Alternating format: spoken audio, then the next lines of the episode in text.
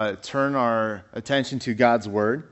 And uh, just to give you some context of what we are doing this coming this summer, we are looking at various encounters between God and His people, and we're calling uh, this sermon series "Visitation Encounters with God." And we intentionally started this entire series by looking at the very first book of the Bible, the book of Genesis. And the, and the reason for that is that we wanted to really look at what it means for us to meet God for the very first time. So we looked at Abraham and Sarah and then Jacob. And today we're looking at the life of Moses. And let me set our text, which is Exodus 3, verses 1 through 14. Let me set this text in uh, its context for you because uh, Moses is actually uh, one of the most important men throughout the entire Old Testament. Uh, really, he's in the top two.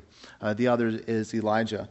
But uh, Moses uh, is an Israelite man. His uh, mother, his adopted mother, was uh, a member of the royal court. She was an Egyptian princess, and he, uh, his birth mother, was an Israelite.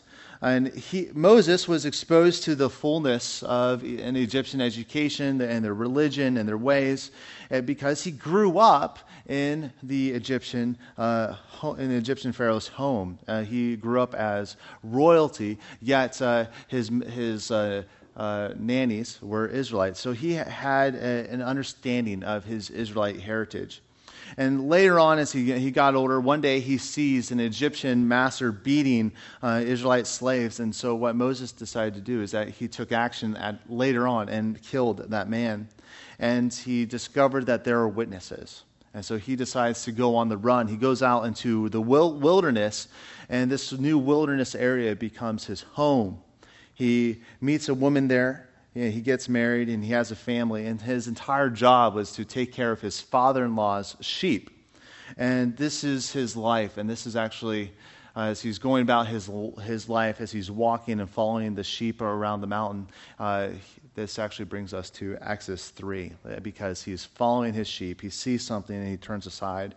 So let's look at Exodus 3, verses 1 through 14. You can follow along on the words projected on the wall, or you can follow along in your worship guide. So let's give our careful attention to the reading of God's word. Now, Moses was keeping the flock of his father in law Jethro, the priest of Midian. And he led his flock to the west side of the wilderness and came to Horeb, the mountain of God. And the angel of the Lord appeared to him in a flame of fire out of the midst of a bush. He looked, and behold, the bush was burning, yet it was not consumed. And Moses said, I will turn aside to see this great sight, why the bush is not burned. When the Lord saw that he had turned aside to see, God called to him out of the bush, Moses, Moses. And he said, Here I am. And he said, Do not come near. Take your sandals off your feet, for the place on which you are standing is holy ground. And he said, I am the God of your, of your father, the God of Abraham, the God of Isaac, and the God of Jacob. And Moses hid his face, for he was afraid to look at God. Then the Lord said, I have surely seen the affliction of my people who ate in Egypt, and have heard their cry because of their taskmasters. I know their sufferings, and I've come down to deliver them out of the hand of the Egyptians and to bring them up out of that land to a good and broad land, a land flowing with milk and honey, to the place of the Canaanites, the Hittites, the Amorites, the Perizzites, the Hivites, and the Jebusites. And now, behold, the cry of the people of Israel has come to me, and I have also seen the oppression with which the Egyptians oppress them. Come, I will send you to Pharaoh that you may bring my people, the children of Israel, out of Egypt. But Moses said to God, Who am I that I should go to Pharaoh and bring the children of Israel out of Egypt? He said, But I will be with you, and this shall be the sign for you that I have sent you. When you have brought the people out of Egypt, you shall serve God on this mountain. Then Moses said to God, If I come to the people of Israel and say to them, The God of your fathers has sent me to you, and they ask, ask me, What is his name? What shall I say to them? God said to Moses, I am who I am. And he said, Say this to the people of Israel I am has sent me to you. This is the word of the Lord. Amen. Let's pray. Father, we thank you for your word, and at this time we ask that your spirit would be at work in our hearts, where your spirit would Shape us and form us by your word, that we would know you and that we would see you. And so we ask that you would reveal yourself to us. In Christ's name I pray. Amen. Well, imagine this. Uh, imagine that you're uh, getting ready for a summer barbecue. And I'm not talking about a, uh, a northern barbecue where all you have is uh, hot dogs and, and, hamburgers. I'm talking about a legit barbecue because you are so excited to try out this new uh, barbecue sauce. It's from North Carolina, it's a mustard style. You're just really excited to, to invite all your friends over to, to jo- enjoy it, even though you yourself might not enjoy the mustard style barbecue sauce I'm really excited about. Trust me, it's good. And so you're you're sending out the invitation. So you're saying like, "Hey guys, we're gonna have a barbecue on on uh, on this coming uh, Saturday evening, and I just asked that you would bring a dish to share with some others." And so like you you got the paper uh, the paper plates, you got the paper cups, and like you're just eh, really excited. And as the day comes near, you are beginning to worry. You feel like you're missing something. And then again, the, time keeps passing. You're, you're worrying, what am I missing? And you go over and you're like, well, you're checking the guest list and like you're seeing your friends RSVPing. You're like, okay, there's going to be the potato salad and coleslaw. And like, we should be good. But then the day finally comes and your friends are coming, coming over. They see this amazing barbecue sauce it's amazing, trust me. And so they see this amazing barbecue sauce. You see that there, they, there's potato salad, chips, and, and so forth.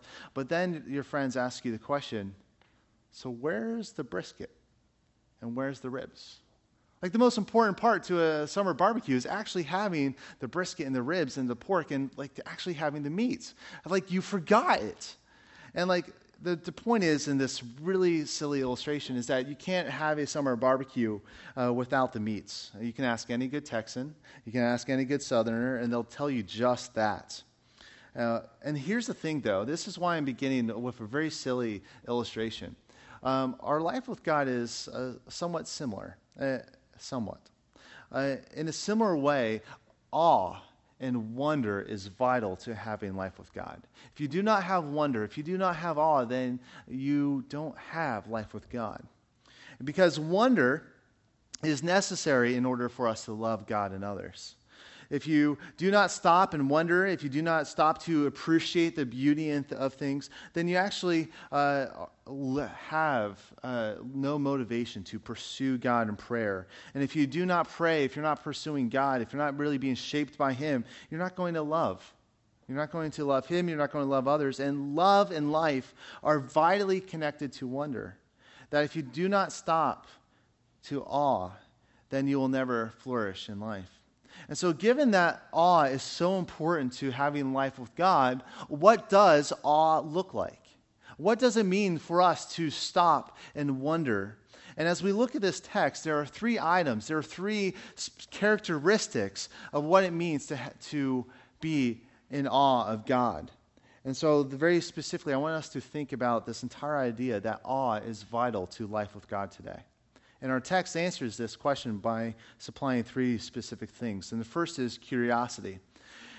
Uh, curiosity. And let me just uh, point out that we live in a very spiritual moment in our culture today. Spirituality and God are popular, and perhaps this is a hard uh, reality for you to believe. But just consider this go to a Barnes and Noble and just, uh, go up to the Exton Barnes & Noble, uh, just a bit north of here. Go up the escalators, turn the corner, a few corners, and over in, in one corner, you have the entire section on religion.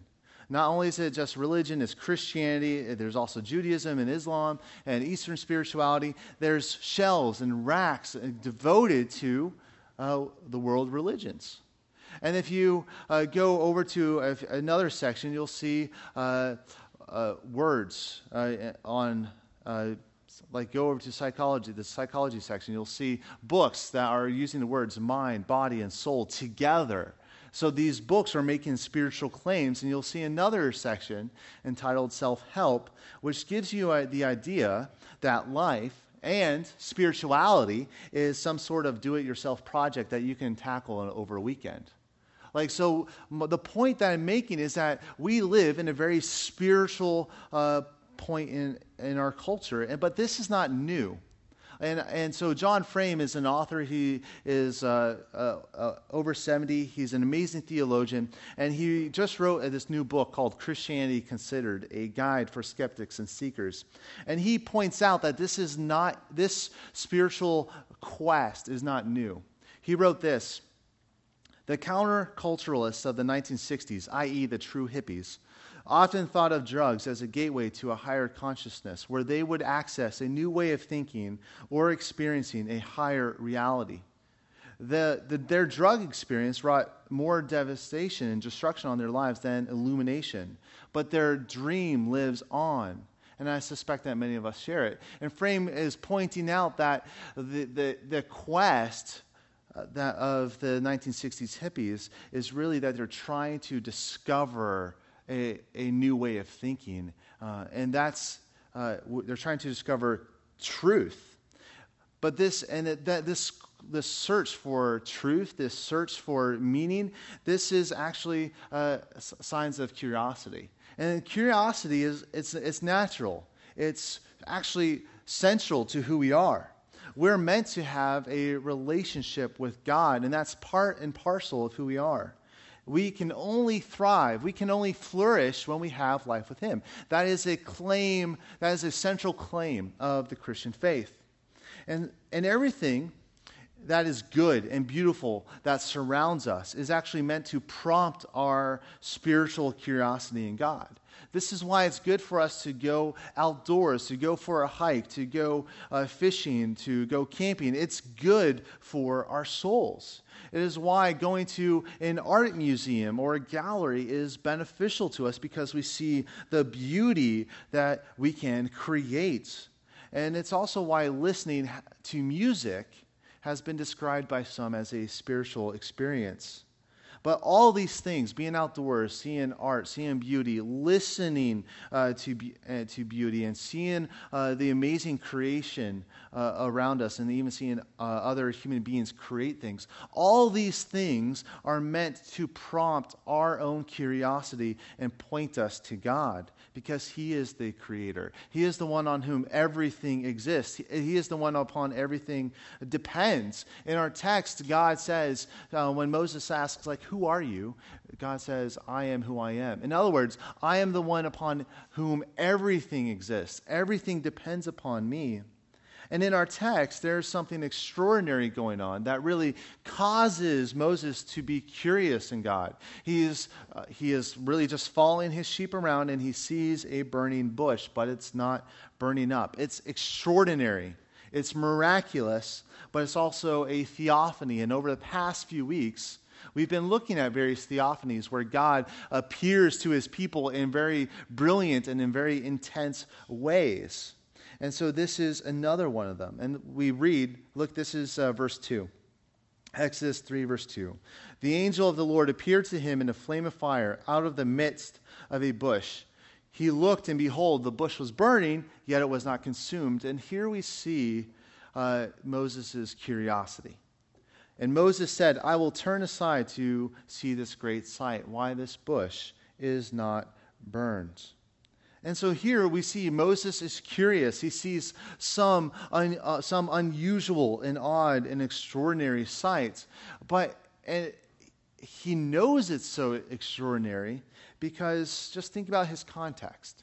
He's in the desert. Water is rare. It, the land is dry. This, this bush, if it's on fire, should just burn up in a moment like that. It's like a Christmas tree being burned over a bonfire during the summertime, where it just like evaporates in, in moments. But this bush is not burning up. So Moses goes over and he wants to know why. Why is this bush burning? And he discovers why. Because God is present in this moment in a very brilliant way. And this is verses 4 through 6, where we see God speaking to him. When the Lord saw that he turned aside to see, God called to him out of the bush, Moses, Moses. And he said, Here I am. And then God said, Do not come near. Take off your sandals from your feet, for the place upon which you stand is holy. And he said, I'm the God of your father, the God of Abraham, the God of Isaac, and the God of of Jacob. So Moses discovers that God is appearing to him, but instead of being curious, his curiosity shifts. His curiosity uh, changes in a moment to fear. Look at the rest of verse 6. And Moses hid his face, for he was afraid to look at God. So, this is actually where we see, learn something about our curiosity. That as we are looking at God, as we are seeking to discover who He is, that curiosity will, should lead us to fear. Because when you learn and discover that God is actually holy, when you learn that, when you learn that God is holy, that's going to really scare you. And so let's think about fear now. Uh, this is our second component. So the first uh, characteristic of awe is curiosity, the second is fear. So Moses hears God's voice, he becomes afraid. Uh, fear fills his heart because he's in a holy place. And I want to lean into this idea of holiness uh, because it's not a common word for us to use anymore. Like perhaps if we're using the word holy, it might be uh, in a phrase of uh, a holy man, where uh, the, the individual is a representative of a religion. Uh, a, so it has a religious term, or it also has been just uh, could be used like, oh, holy cow. Just like uh, really just uh, to describe something, and it's just a offhand comment that we might, might make. So perhaps holiness has a vague connection to uh, religion in our days, but this is not Moses' understanding of this word. When he learns that he's in a holy place, he is fearful for his life. And so he hides his face, he turns and looks away. So, to start with, uh, this idea of holiness, it's this idea of purity. Uh, our call to confession was from Psalm 24, where we learn uh, this. The psalmist is asking the question, Who can come before God? And the answer is that he who has clean hands and a pure heart. So, holiness has this idea of purity, of perfection, very specifically. But think about Moses here for a moment. Moses that was right outside, too. I saw the light, so I'm not sure if you did. Anyways, but think for, uh, Mo- about Moses for a second. He is a uh, shepherd in the wilderness. All day long, he is following this flock of sheep all around. They are dirty, they are filthy. It's Moses' job to keep them clean, to, to, to clean them. When a ewe is about to give birth, it's Moses' job to uh, take, uh, to help uh, this ewe uh, deliver a lamb. And so he's walking around, he's following them, he is walking in their poop. Uh, and if he would come to your house, if Moses would come to your house, what would be the first question you would ask? Dude, take your shoes off. And right there's the kitchen sink and go wash your hands. That's exactly what you would say to him. Be, and you, if and if he would sit down at your table, you'd be like, uh, "Before you pass me the bread, are your hands washed?" Like that. That's our lives are actually full of these situations. And like these are th- these are moments of etiquette. And like imagine here's another example of this. Imagine like last week i'm officiating uh, tyler and abby's wedding but just imagine if during the middle of the ceremony uh, i would just stop and say and i'll pull out my phone and show it to tyler and be like hey here's the world cup score right now. And uh, he's like dude this is not the right time or place for this that's true. Like our lives are full of these moments where we have this sense of propriety and like where, in a sense, there is some type of uh, purity going on. But this is very different. This is very different from all those, exa- those examples. And there's, it's this fundamental difference between uh, watching the World Cup, interrupting a wedding, watch the World Cup, or uh, etiquette at a dinner table, and Moses meeting the one true holy God. Those are very different things. Be very clear on that. Uh, because Moses is here in, this, in our text meeting the God of perfection and love and goodness and beauty uh, for the first time. God is embodying these things perfectly. And again, his name, I am who I am, Yahweh, everything depends upon him. He is the creator of all things. And it, eh, as his creation, it, it's, it's in him that we live and move and have our being. He, we are totally and utterly dependent upon God. And Moses is meeting this, this God for the very first time. That's remarkable. That is extraordinary. That is awesome, to, to use the word of awe. And so God's holiness is creating the question that must be answered here. What is it about God's holiness that prevents me from coming before God? Looking at Psalm 24, who can come before God? He who is who he who has clean hands and a pure pure heart. The point is is that God's holiness demands God's holiness means that only one who is pure, only one who is perfect can come into his sight. And friends, we know our lives. We know our lives are broken. Our lives are tainted by selfishness. Our lives are defined by sin. Our world is defined by sin. And like Moses is a sinner, he is a murderer on the run. He's hiding in the middle of nowhere. And we are sinners too. And one British writer, he defines sin this way that, that sin is the human propensity to mess things up. The truth is, we break things. In fact, we don't just break things, we are vandals of God's beautiful, good, and perfect creation. And we, so we are vandals uh, and rebels against God's reign. And it's all because our lives are centered upon ourselves. Our lives are, we are incl- inclined to ourselves. And our sinful state is something that we need to own or face the devastating consequences.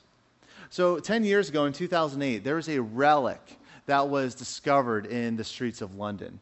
It's 2008, and this relic was a massive bomb. It was enormous. And as uh, people discovered the bomb, it, all of a sudden it started ticking. Just imagine this for, like, literally, for 50 plus years, since 19, from 1940 to 2008, there was this gigantic, enormous uh, tick, uh, bomb underlying the streets of London. And as was discovered, just starts ticking. The point of this is that our, the sin in our lives is like this bomb. It's there, and it has this um, ability to explode and destroy our lives, if it's not disarmed at least. And when we know God's holiness, uh, we hide our faces from Moses because we, we are sinners and we know our sin. When God appeared to Isaiah, this is in Isaiah 6, uh, uh, this starts that in the, the year that King Uzziah died, I saw the Lord. And the song that we'll sing later on, Holy, Holy, Holy, is in part inspired by this text. But as, as Isaiah meets the holy God, he declares, Woe is me, for I am undone. God's holiness humbles us, breaks us, and undoes us. And there are two responses that we can have to God's holiness at this point. And one option is to avoid God, which results in sin destroying our life. And the other is for us to humbly confess our sins and depend on God's kindness, which actually results in our flourishing. And all this raises the question, actually how is it that we who are sinners can come before God in the first place? And the answer is Jesus. This is uh, 2 Corinthians uh, 5.21. For our sake, God made Jesus Christ to be sin, even though Jesus knew no sin, so that in Jesus we may become the righteousness of God. That word righteousness is, is another word to get at this idea of perfection, where we are not guilty of our sin.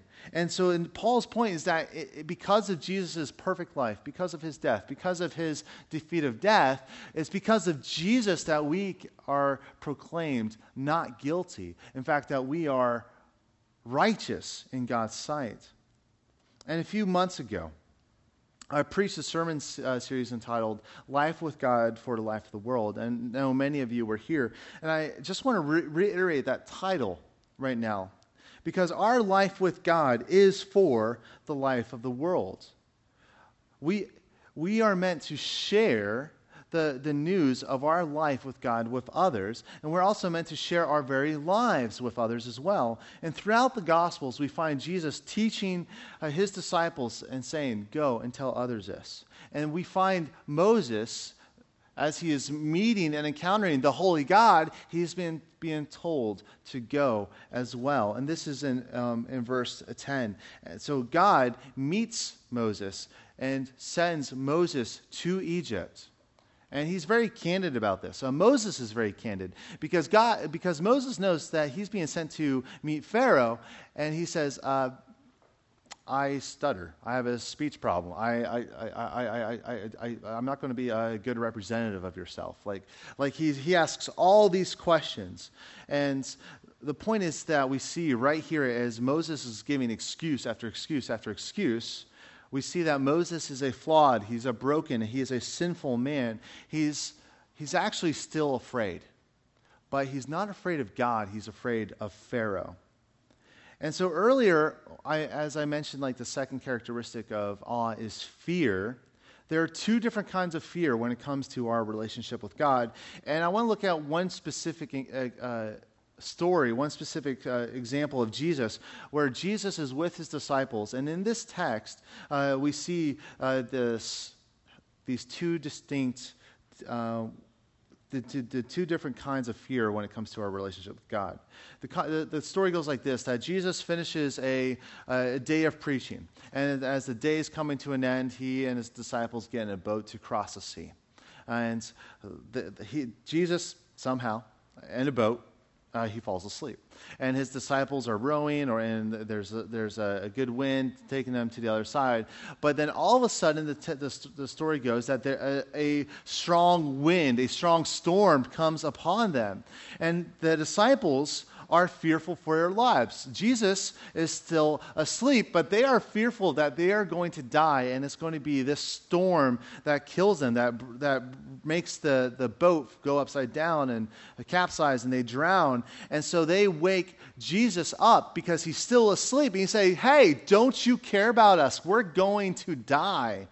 And Jesus woke up um, he sees what's going on. He says, Peace, be still. He is literally telling the waves and the wind, He's guys, shut up and stop it. And all th- everything just stops. And Jesus just like sits back, sit, sits back down. And it's the disciples in that moment, they are no longer afraid of, the, of drowning. They are no longer afraid that they may be capsized. They are, they are actually afraid of Jesus. Who is this man who controls the wind, who controls the sea? Who is he? And what I'm pointing out is that there's the two types of fear that's going on. Is that one is really a, uh, a fear of dying. But then the other is actually, it's, a, it's actually more described as awe. It's where, uh, where you just are looking at the person Jesus Christ and your jaw is just open the entire time. You're like, who is he? Because that is who Jesus is. That is who God is. When you encounter God in his holiness, that is the type of fear that we are meant to have, where our jaw just drops and it's but it still comes uh, it's this type of fear where we just realize that god is powerful that we realize that everything depends upon god and he is uh, lord all, over all these things and the, the, the reality is, is that in all this uh, the same God who appears to Moses in the burning bush is the same God who appears to us in the person of Jesus Christ. And we are told that if we look to Jesus in faith, he lives in us. That Jesus, when we look to him in faith, Jesus' perfection is our own and he is at work in our lives. And so being a part of a Christian, uh, it means that you are aware of how God has worked in your life in the past and how he is at work in your lives today. And you have a story to tell. You are meant to tell others the story of God's love in your life today. And this is really the third characteristic of awe, where we are sent by God to tell his story. Moses is sent by God back to Pharaoh. We are sent in, and we are commissioned into this world. And like we, when we look at Scripture, again, looking at Jesus, he, he every single time, not every single time, but he frequently tells his disciples to go and tell others. Uh, or he actually um, when he, uh, just before his ascension, uh, there are actually seven passages in the Gospels in the book of Acts where, where, we are told that we are his witnesses, or, and where we are sent to the ends of the earth, to the nations, to baptize and teach uh, all the commands that he has given us. So the, re- the reality is that for us as Christians, that we are a sent people.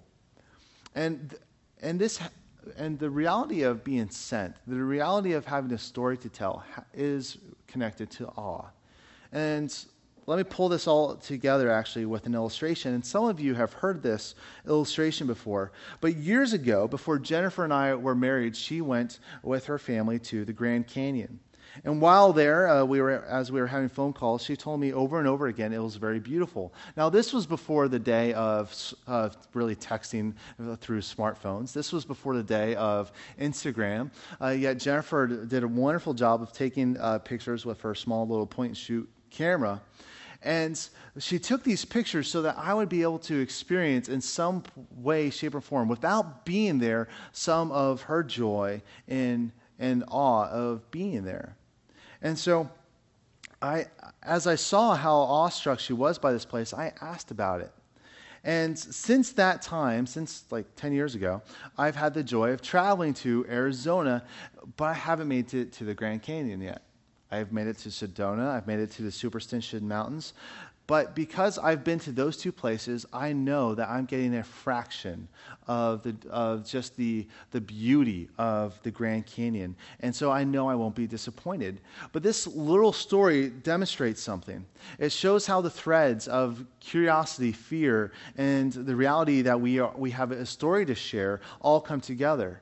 When we experience beauty, that, uh, or when we go to a place to uh, motivated in curiosity to see something beautiful, that actually deepens awe. When we uh, uh, see, when we truly ha- understand the, the, the, magnitude and the brilliance of that moment, we're going to uh, be in awe as well. And that's we, and that awe is like, hey, I want to share this with you.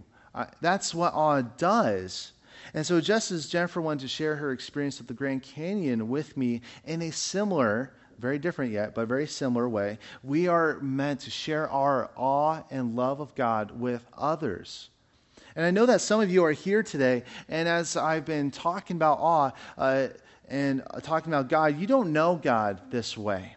He, uh, perhaps he's scary to you. And I know that some of you are also here today and you have a tunnel vision where you really fixate on your sin or the brokenness of your life in other ways. And I also bet that some of you uh, still wonder that even at, um, you wonder what it means to be in awe of God.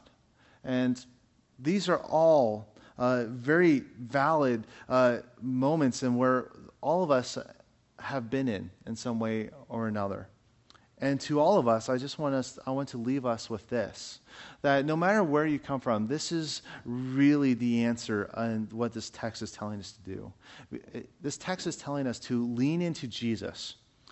We need to ask him why the wind and the seas obey him. We need to lean in Jesus because he is the Holy One of Israel. We are the sinners of Israel that he has come to make right.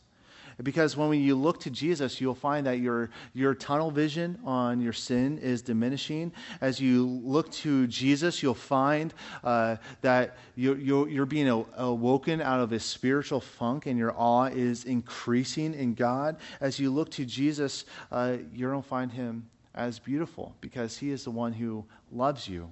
He is the one for whom uh, your soul longs for. He is the one for whom that you are really meant to, to know and to really pursue with all every energy and every fiber of your being. That so we need to, friends, all of us, we need to lean into Jesus in order for us to have the awe and to know God as we see in this passage. Let's pray.